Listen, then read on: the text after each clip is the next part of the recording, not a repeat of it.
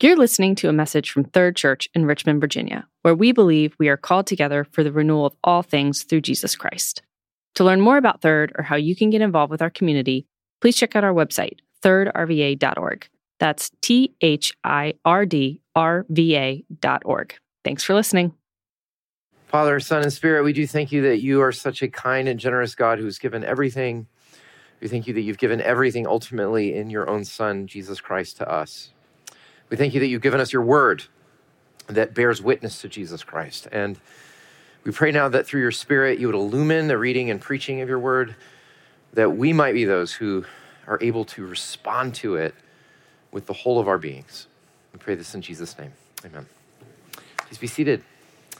Well, good morning again, dear sisters and brothers, uh, on this first Sunday of Lent. Lent is that season of the church year spanning from Ash Wednesday through Easter, in which we focus in a special way on the suffering and the death of Jesus Christ for us. And of course, all of this culminates on Easter Sunday when we celebrate his resurrection.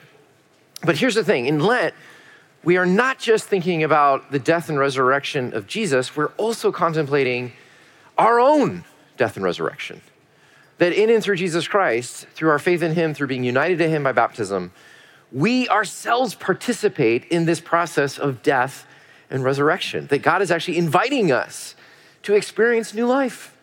And that's really the invitation of Lent. The invitation of Lent isn't to be morose uh, and to beat up for yourself about your sin. The invitation of Lent is an invitation into renewal, an invitation into resurrection, an invitation into new life. So that's what we're going to be focusing on over the next seven or eight weeks. And we're going to be doing that by doing a deep dive into one single chapter in the Bible, uh, what many consider to be uh, the greatest chapter um, in the Bible, what many consider to be the greatest chapter ever written, and that is Romans chapter 8. If, if, the, if the Bible were a topographical map, have you all ever seen a topographical map where it's all textured and valleys and hills and that sort of thing. If the Bible were a topographical map, I think you could say that Romans, the book of Romans, is the highest mountain on the map. And if the book of Romans is the highest mountain on the map, then the very peak of the mountain would be Romans chapter 8.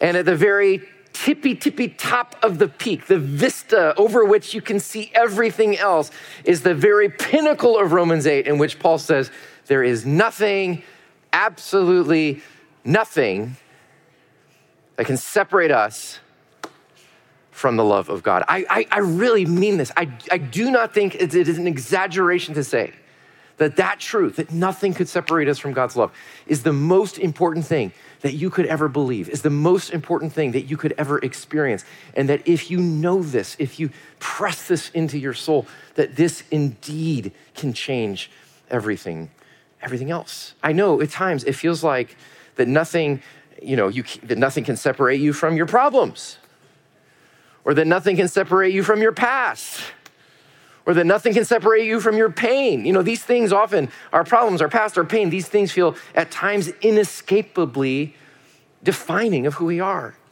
And yet, this chapter dares to say that the only thing that you can never be separated from is the love of God the unstoppable, irrevocable love of God. And that to, the more you know this love, the, the, the degree to which you are able to live out this truth, that you are not separated from the love of God, is the degree to which you become the person that you were made to be. I believe that, and I hope you do too. So let's start in the beginning. Let's, um, let's read the first four verses of Romans 8. We'd love for you to bring your Bibles um, this season of Lent, just as a way to just dig into this chapter. Um, if you don't have them today, just listen and pull up a little app on your phone or whatever. Um, or you can just listen as I read Romans chapter 8, verses 1 through 4. Paul writes this Therefore, there is now no condemnation for those who are in Christ Jesus, because through Christ Jesus, the law of the Spirit who gives life has set you free from the law of sin and death. Four, what the law was powerless to do because it was weakened by the flesh, God did by sending his own son in the likeness of sinful flesh to be a sin offering. And so he condemned sin in the flesh in order that the righteous requirements of the law might be fully met in us who do not live according to the flesh, but according to the Spirit. People of God, this is the word of the Lord. No condemnation. That is the opening word of this monumental chapter. No condemnation. The chapter ends with the words, no separation. It begins with no condemnation. What does that mean, and why is this good news? Well, let's dig in. First, we have to look at the problem. What is the problem of condemnation? What, what is the condemnation that Paul says we now have protection from? That's really the first question. And one of the most important principles, if you want to become a student of the Bible, and I hope that many of you do, um, one of the most, I think, one of the best and simplest principles of studying the Bible is paying attention to the little connecting words. So, kids, every time you see like a little connecting word, especially in Paul, it's very important to pay attention to it. So, this verse, chapter 8, verse 1, opens with an important connecting word. What is it? Did you catch what it is? What's the word? Therefore. therefore. And so, when you see a therefore, I know it sounds cliche, but you need to ask, what is the therefore? Therefore, right?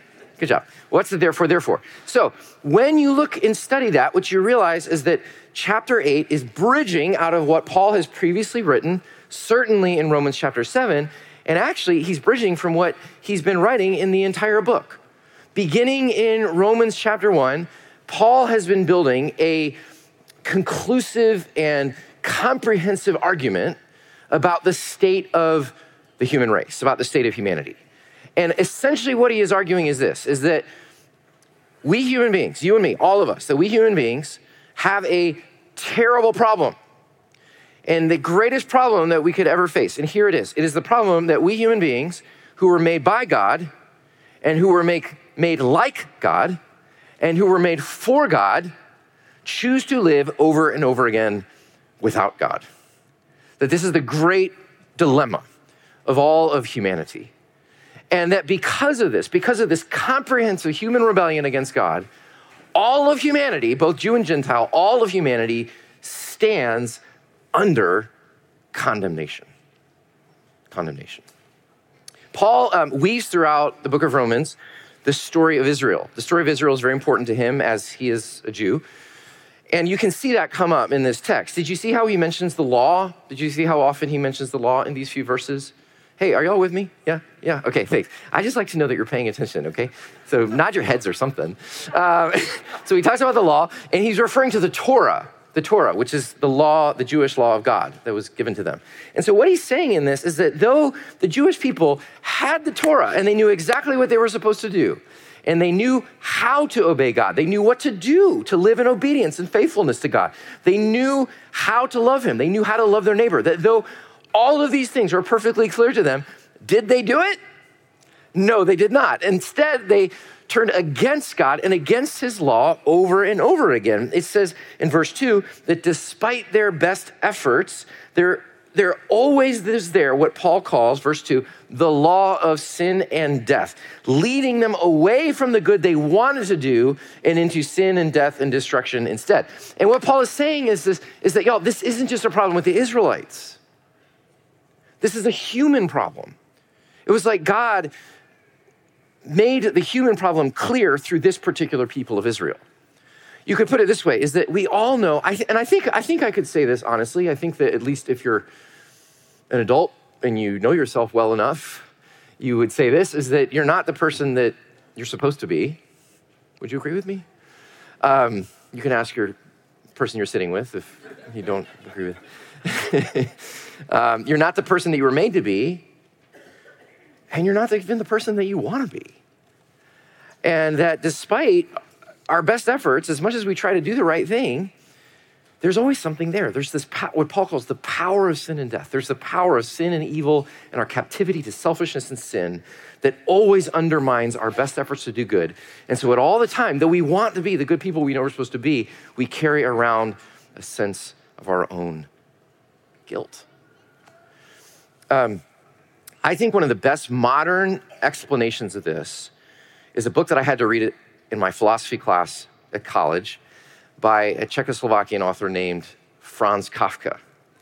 Any of y'all ever read Kafka before? He's a real happy guy. Uh, um, anyway, he wrote a book called The Trial. Anyone ever read The Trial? Um, it's just a couple of you. It's an amazing book. It's about basically it's about this young guy named Joseph K. And on his 30th birthday, there's a knock on his door, and he's arrested. And he's arrested, and he's put under house arrest. He's put on probation, and he's given a trial date. He has to go to court to be tried. But here's the problem: he's never told his crime. He's never told what he did wrong. And so the whole book is about this existential crisis he's having. At first, he's like rationalizing it. He's like, you know, I'm a good guy. I'm a good person. There must be some mistake. There must be some like paperwork mix up. But then the more he thinks about it, the more he's like, oh, he starts thinking about what he's done, what he hasn't done. He starts thinking, oh, maybe, maybe it was that. Maybe it was this. Maybe it was that lie I told. Maybe it was that person I snubbed. Maybe it was that corner that I cut. And he starts to drive himself mad because he is he, he, he begins to become overwhelmed with this sense of anxiety over this sense of condemnation. And Kafka later on wrote that he meant this to be a parable of our modern world. This is what he wrote, the author, Kafka. The problem with modern people is that we have gotten rid of the concept of guilt, but we all still feel like sinners. What he means is that like we've all grown up in context, many of us have, where you're told you're okay, you're you're a great, you're a good person, and um, you know you're wonderful just the way you are. I'm okay, you're okay. But the problem is, is that even though we've been told that all of our lives, we still feel like sinners. We still feel like there's something wrong, and that we haven't measured up, and that we're in some ways on trial. And Kafka has no real answer for this, but Paul does. Because in Romans 2, he says, even if you're not Jewish, and even if you have never been exposed to the law of God or the Torah at all, here's the thing is that all humans, he says, carry within our hearts a sense of the law. And it is constantly accusing us. At some level, he's suggesting you know what's right and wrong. And you know the kind of parent and the kind of spouse and the kind of worker and the kind of neighbor and the friend and the child. You know the kind of person you want to be.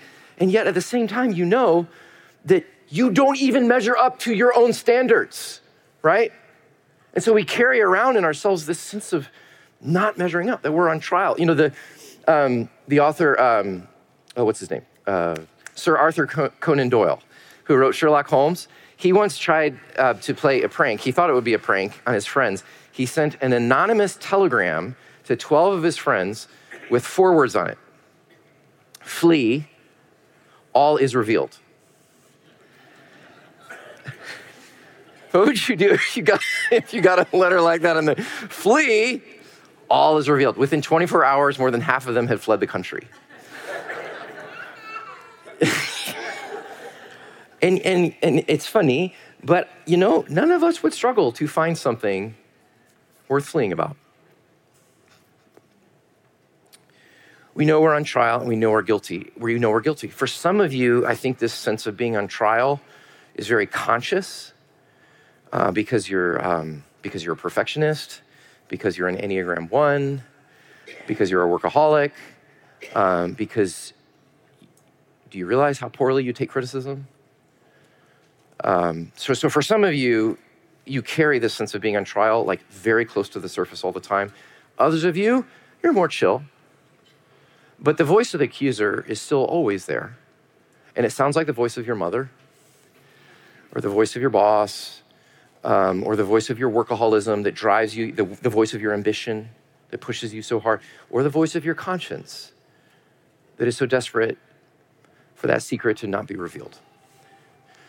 But whatever it is, for all of us, the accusers are always there like a deep subsurface oil leak in all of our souls.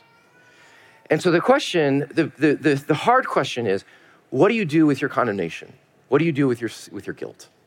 And a therapist might tell you, well, just don't feel guilty. Just get rid of the, of the idea of guilt. You're a great person. The problem is, like Kafka said, the shame is still there. The sense of something being wrong is still there. So even if you get rid of the concept of guilt, it makes it worse because you don't know why. So that's what a therapist might say. A pastor or a priest might say, well, the problem is you are guilty. And so you better just get good, be good. And the problem with that is, is that we can't. And it just ends up making for a life of religious hypocrisy. And so this is the great problem of the human condition is that we know the people we're supposed to be. We can't be the people that we want to be. And so in the end, we feel condemned. And Paul would say, that's not just a feeling, because you are. Because apart from God, apart from his grace, left to our own devices, we are cut off from God. We can't fix ourselves. We can't save ourselves. This is the terrible problem. We're under condemnation. So, what do we do? What do we do? Well, in light of this terrible problem, Paul says something amazing. He says, There is what? No condemnation for those who are in Christ Jesus. How can he say that? Well, Paul's habit um, is to state his conclusion first and then to unpack his reasons for it. So let's see what he says. He says, um, There is no now co- condemnation for those who are in Christ Jesus, because through Christ Jesus, the law of the Spirit who gives life has set you free from the law of sin and death. For what the law was powerless to do because it was weakened by the flesh, God did by sending his own Son in the likeness of sinful flesh to be a sin offering. Okay, that's a lot. So let, just take this in, okay? What he's saying is what the law was powerless to do, God has done. What was the law supposed to do? What was the Torah supposed to do? It was supposed to lead people into life. It was showing them how to live a good life. It was showing them how to live the life that God wanted them to live.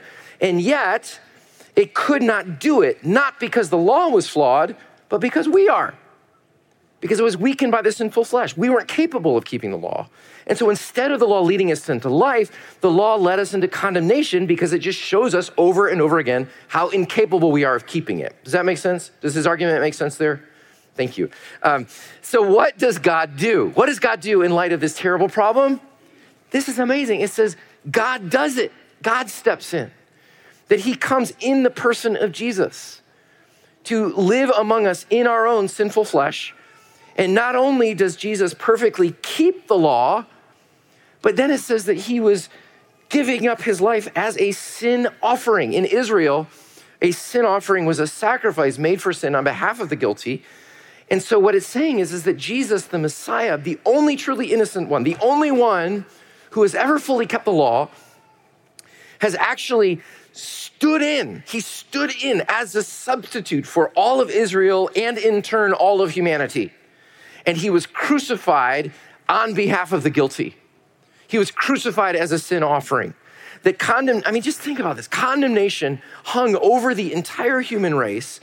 And in the person of Jesus on the cross, God takes into himself and onto himself the full weight of our condemnation. The judge, the creator God, is judged in our place.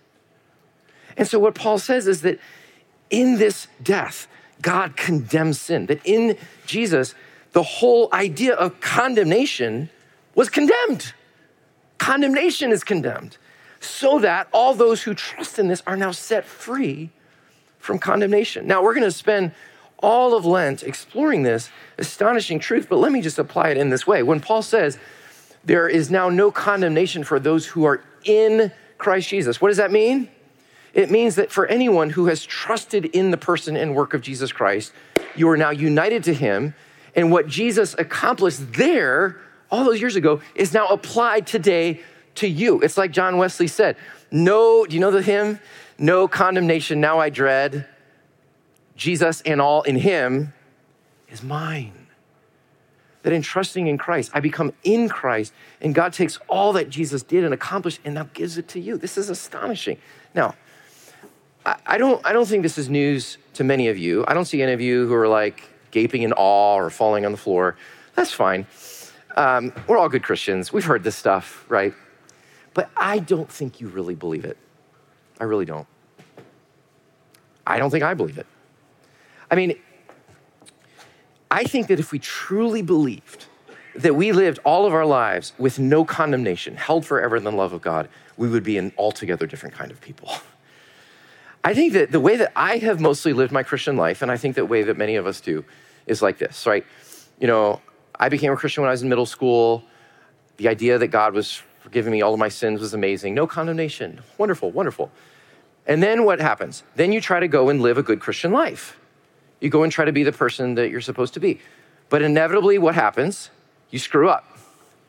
And you have a bad day, you kick your dog, you yell at your kids, you flick off the guy in traffic, you cut the corner at work, you look at something on your laptop you're not supposed to, whatever. You know, you have a bad day. And then what do you do? Well, you have, oh my gosh, now I'm condemned again. So you go back to God, you say, God, please forgive me. Oh, no condemnation. How wonderful. But then you live the next day. And the same thing happens all over again, over and over again. That makes for an exhausting life. It's like you're falling in and out of condemnation all the time. Have you ever walked in the rain under an umbrella that somebody else is holding? Have you ever done that? It's a very weird experience because you're like dry and then like you just drift a little bit and then you're getting wet and then you drift back in and you're dry and then you fall out again and you're wet. And that's, I think, the way that many of us live the Christian life, that we're moving in and out of condemnation all the time. And what Paul is saying is that's not the Christian life. That's a life of religion. That's a life that thinks that you're the basis of God's umbrella of grace over you depends on your own moral performance, moving in and out of it. And what Paul is saying, this idea of it's not just that condemnation, that no condemnation is a possibility. It's not just that no condemnation is available to you when you ask for forgiveness or at the point of belief. He is saying that there is now no condemnation, period. It's gone. The rain has stopped. The trial is over. There's, there's none of it there. That the, even the, the, there's nothing that can even bring you back into the place of condemnation ever again. You are completely and eternally free. And you might say, if you're a smarty pants, well, uh, preacher, why do we uh, confess our sin every week? You know, you seem real serious about that. I am. But, but, um, and that's important to us as, as Christians. But listen, listen, Many of you are parents. I'm a parent. If, your if your kid does something to harm you, as all kids do, as I did when I was a kid, if your kid does something to harm you as a parent or, or to break your relationship, do you, do you hope and expect that your child will apologize and seek forgiveness? Do you? Yes, of course.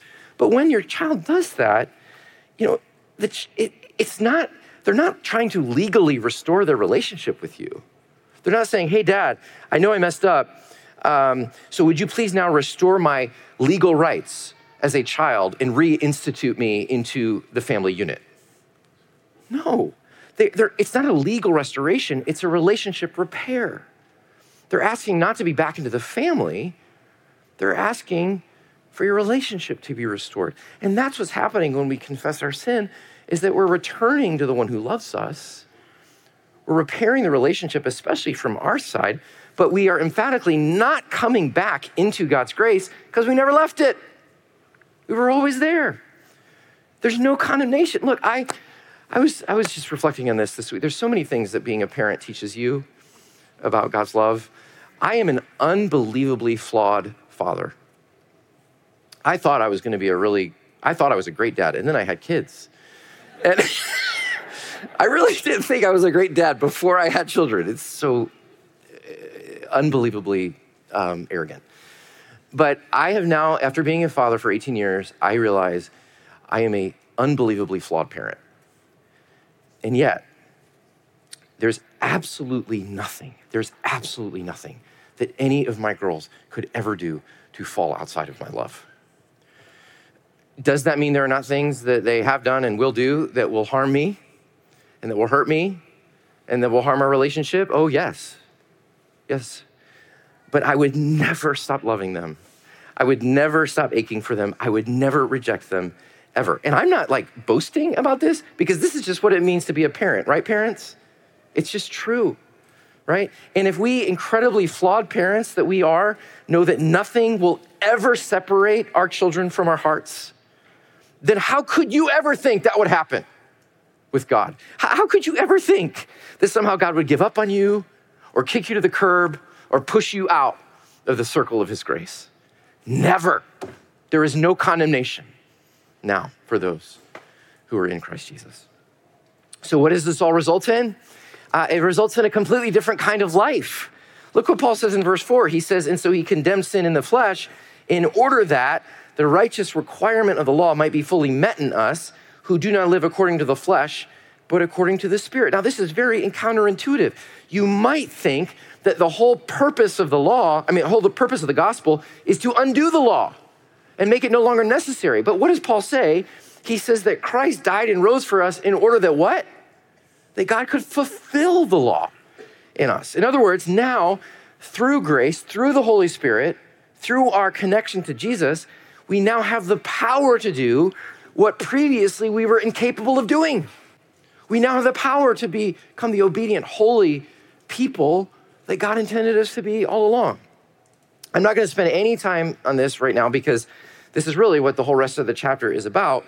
But the main thing that I just want to emphasize to you here at the end is that believing that there is no condemnation dramatically changes your motivation for living an obedient Christian life. Do, do y'all know the story in John chapter 8? It's one of my favorite stories about Jesus, about Jesus and the woman caught in adultery. Do, do any of you remember that story? Jesus is there, and there's the religious leaders, and they're trying to trap Jesus to, as they prepare to stone this woman who's been caught in adultery. And Jesus, of course, brilliant as he is, tricks them, traps them, and they're all sent away. And then Jesus is standing there with this woman. And Jesus says two things to her. Do you remember what he says? He says, You are not condemned. Now go and sin no more. I do not condemn you. Go and live a new life. And y'all, the order of those two things is everything. You switch the order, you lose Christianity, you lose the gospel, you lose Jesus. Do you understand what I'm saying? Like religion says, go and sin no more, and you won't be condemned. Jesus, Jesus says, there is no condemnation. Therefore, go and sin no more. For with Jesus, grace always precedes the law. His kindness always goes before his call to live a new life. His mercy always trumps his command. And so you see how that changes everything. Before, you know, you try to live a good life out of fear to avoid condemnation. But now everything is different. Now your heart's been changed. You want to live a new life because you want to live in a happy and harmonious relationship with the God who loves you. Does this mean that you'll always able you, will be able to live this new life of obedience and holiness every day? No, of course not. Read Romans 7, read the battle that, that Paul is in. And yet, you can now be totally honest about your failings because there's no condemnation. And you can now see real progress as you grow into the Christian life because you now have the power of God within you, the Holy Spirit, the presence of Christ, who helps you more and more to become the one you already are, God's beloved child in Christ.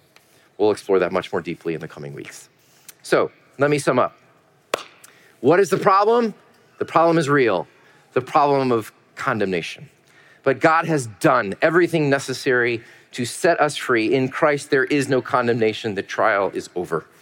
And so now we can live a different kind of life, a life with the Spirit, the one who loves us, motivated no longer by guilt and fear, but motivated by gratitude and love, living in grateful response to what God's given. So, here's just what I want to invite you into. Today, this Lent, do you know this wonderful freedom? Do you know this freedom? Do you live in the truth of this freedom? Stop living under condemnation. Start coming today and always into God's grace in Jesus Christ. There is no condemnation for those who are in Him. You can wake up every day to the grace of knowing that you are held right now and forever in the love of God and that nothing, neither death nor life, neither angels nor demons, nor the present nor the future, nor any powers, nor anything else in all creation will ever be able to separate you from the love of God that is in Christ Jesus. That changes everything. Let's pray.